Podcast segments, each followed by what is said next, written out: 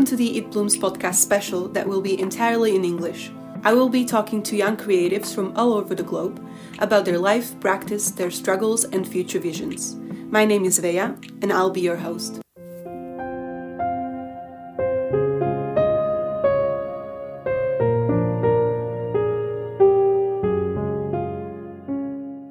Elise Garrière is a graphic designer with multidisciplinary practice based in Paris. She finished her master degree in Amiens, north of France, at the College of Art and Design. Her work deals with political and social issues such as feminism, reproductive philosophy, womanhood, human rights, and great wrongs. She has interest in writing, the notion of fiction and storytelling are present in her work not only through typography but also through color. She's a perfectionist and visual nerd. Welcome, Elise. Thank you, Via. Thanks for having me. Let's talk about your childhood and how you came about doing what you do. Uh, I really like drawing, but uh, at the beginning, I was like every child. Um, I um, started um, to have an interest in books uh, quite early and writing stories, but I tried to um, to do books like to to make them. So you would put together a couple of papers and then you would, as if you are the writer, write Yeah. the text and then you would draw pictures. Yeah. Oh, that's cute. Quite simple. I imagine me as a, an editor or a writer, and that was quite my dream job. I think you said that you had a blog at one point as well. Yeah, but it was later. With the blog, I uh, I learned how how to to write articles, and I took a lot of pleasure to do it. And I think um, because at that time I I didn't uh, really like school. Uh, I really enjoyed the the art uh, the art course, uh, but it wasn't so much. What was it for you in school that you didn't enjoy? What didn't you like? The the thing is, I wasn't really good, especially uh, in maths and science in general. I specialize in the literary field, so we had a lot of courses: uh, literature, uh, English, uh, history. It gave me some self confidence at this time. I saw that I managed to to evolve, and I found some uh, courses that I was good at Personally, I would appreciate that, for example, during high school, they wouldn't make it seem so traumatic if we didn't excel at some things.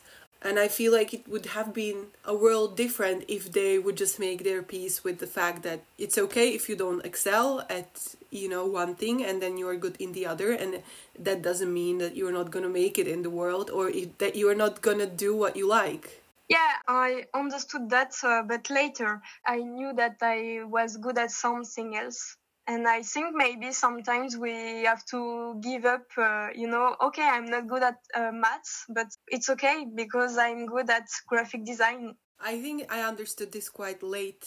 I mean, soon enough, but I wish I had known it uh, a bit earlier. Because I'd never thought that maybe the fact that I'm good at the visual stuff would be, you know, enough.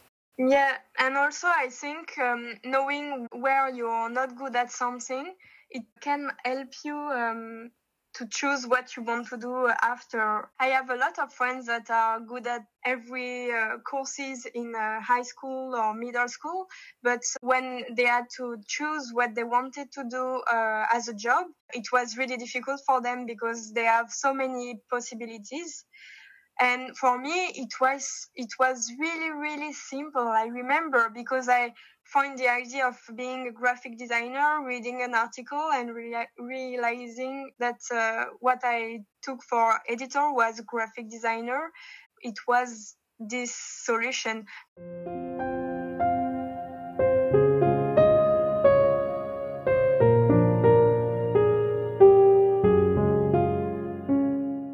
We studied together in Oslo at the Academy of the Arts, and you were there for Erasmus.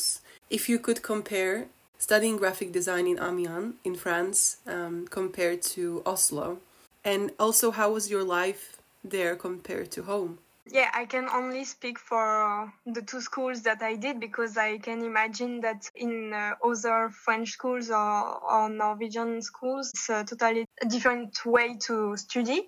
In uh, Oslo, the big difference with Amiens was that in Oslo, it's a really mm, big uh, school that has a lot of fields. And uh, in the master, we are all, um, all together, all mixed.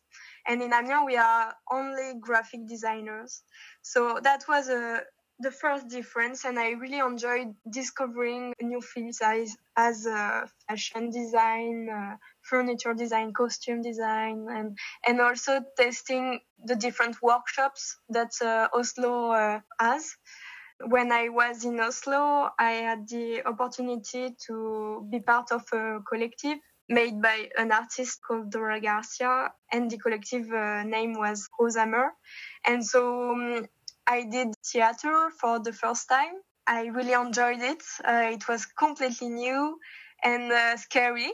And uh, because we presented the play during the Oslo Biennale in front of uh, critics, and uh, in Amiens, I didn't have this uh, kind of opportunity. It's a city where you don't have a lot of cultural events and I mean the the life in Oslo is completely different because of uh, the weather.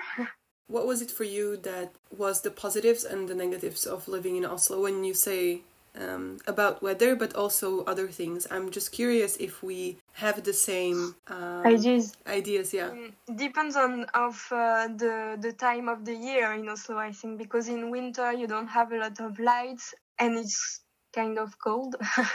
you have to admit it. The snow was completely changing the city. When it's summer, you have a lot of more space. I mean, it's uh, it's stupid to, to say that, but I didn't realize it uh, before living in Oslo. Because of uh, of this weather, I, every shop closes early, so that's the negative thing. Oslo is a is an expensive city, uh, so um, you don't have a lot of uh, possibilities to meet outside uh, when you don't have a lot of money, for ex- for example. But uh, during spring or uh, summer, it's a city made for this time of the year because you have a lot of uh, natural uh, parks, places to meet outside. Sometimes it felt like you went directly from a sorrow to being so happy being outside. It's yeah. it's just yeah. I don't know one week and everything changes and then you feel like you want to stay there forever and you're just in the park yeah. you live outdoors and from yes. being closed inside not really having that much money to you know go to cafes or restaurants and meet people in the in the winter time you go to meeting people almost every day being outside staying long going swimming mm. you know going to parks there's so many outdoors parties or just events so then you become so happy that you never want it to end kind of Yes, exactly. But I, I forgot that uh, in Oslo during winter you have also the ski station. I mean, it's so cool to just take the metro to go skiing. I kind of regret not ever doing it because I am a skier. But definitely, if I ever go back, I would, I want to catch up on that. What about you? Have you ever thought about, you know, moving to Oslo or trying to live there? I mean, if there weren't the, the language uh, barrier, why not? But uh, I think if you're not speaking the, the language of your country, it's quite difficult to integrate yourself. It's quite frustrating to not understand the conversations, you know, in the bus or in the tramway, in the street. I mean, you don't feel the the country in general. And I agree. If you have a really well paid job and if you learn the language, it's a wonderful place to be.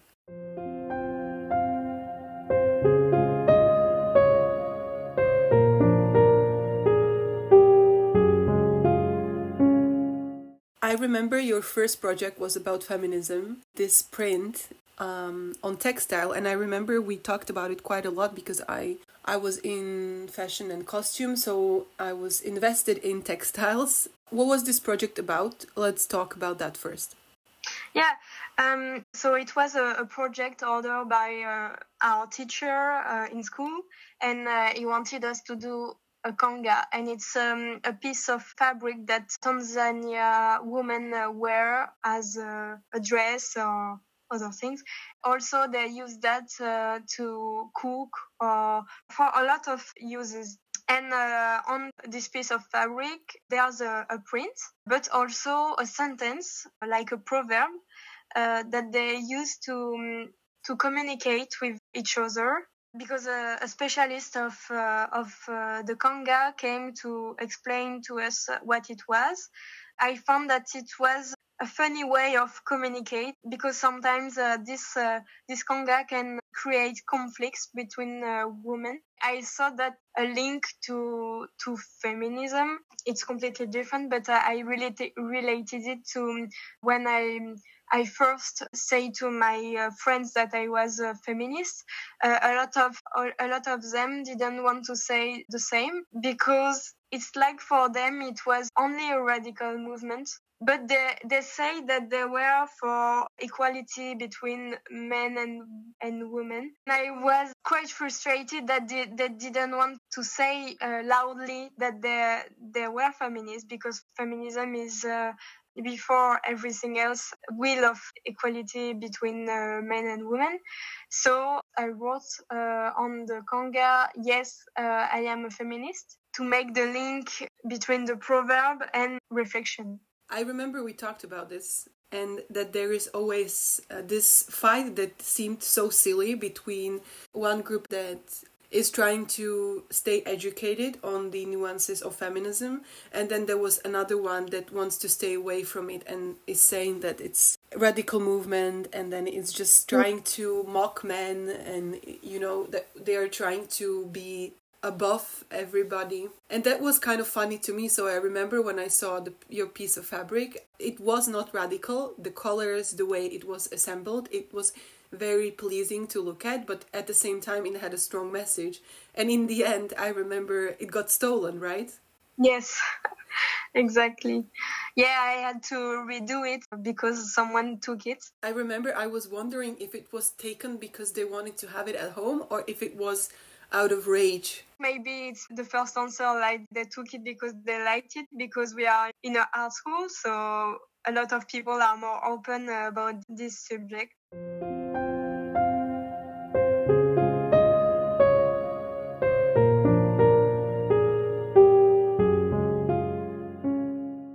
Going from, you know, very broad topic of feminism to more of cross generational one because I remember you were part of this play where you wrote the script about dinner party with your parents mm-hmm. and your grandmother and then there was arguments and then the energy was just racing what did you mm-hmm. want to tell with it because i have quite a lot of experience living cross generationally because i grew up around my grandparents living in the same house so it was very close to me it's a timeless subject um, I wanted to talk about it because it was uh, just after Christmas dinner, and also it was during the Yellow Vest movement uh, in France. So we had a lot of arguments about it.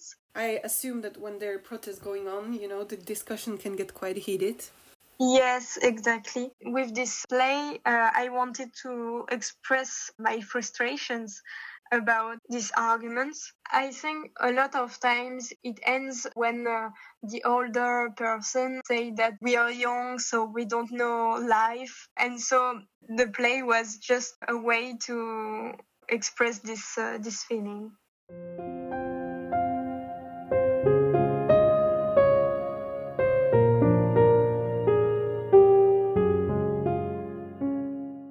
So, what is the difference now between Elise, that is a graphic designer and does commercial clientele work, and Elise, that is freshly educated, part of an artistic collective, works with textile, works with theater, and is an artist on its own? Yeah, it's funny that you're asking uh, this question because I just finished uh, my master degree. I, I tried to find what I want to do just uh, just after.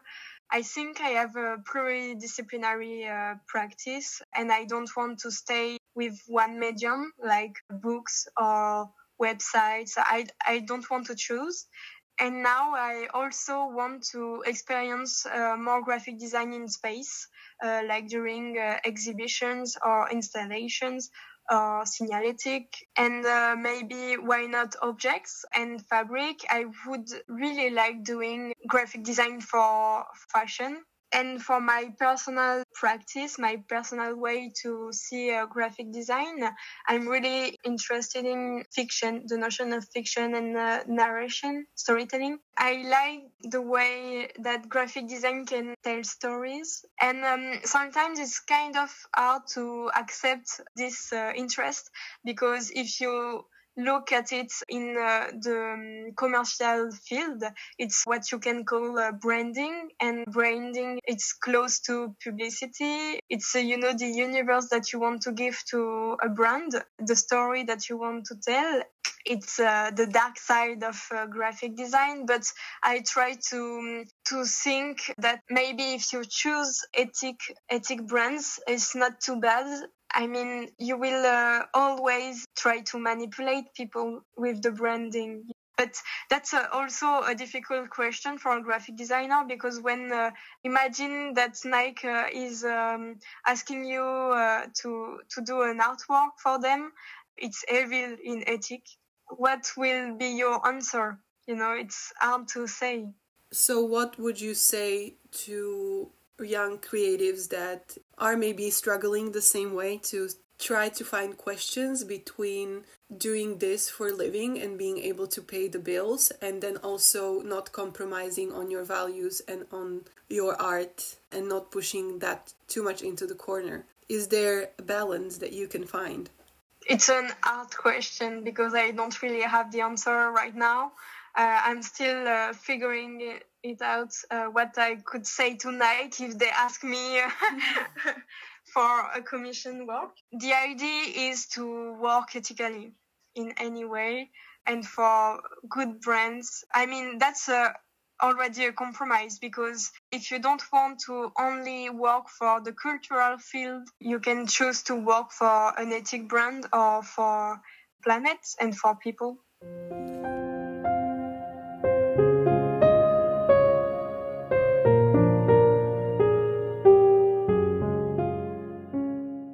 What are your plans for 2021? If you have any. well, yeah, obviously it will depend of the situation. In 2020, uh, we couldn't do a lot of things as uh, traveling. So maybe in 2020 I'll try to travel, but we'll see with the situation, as we said. Thank you so much for talking to me. It's been so lovely to catch up and also to go down memory lane when we used to study together. It's been wonderful. Yeah, thank you to you. It was a real pleasure.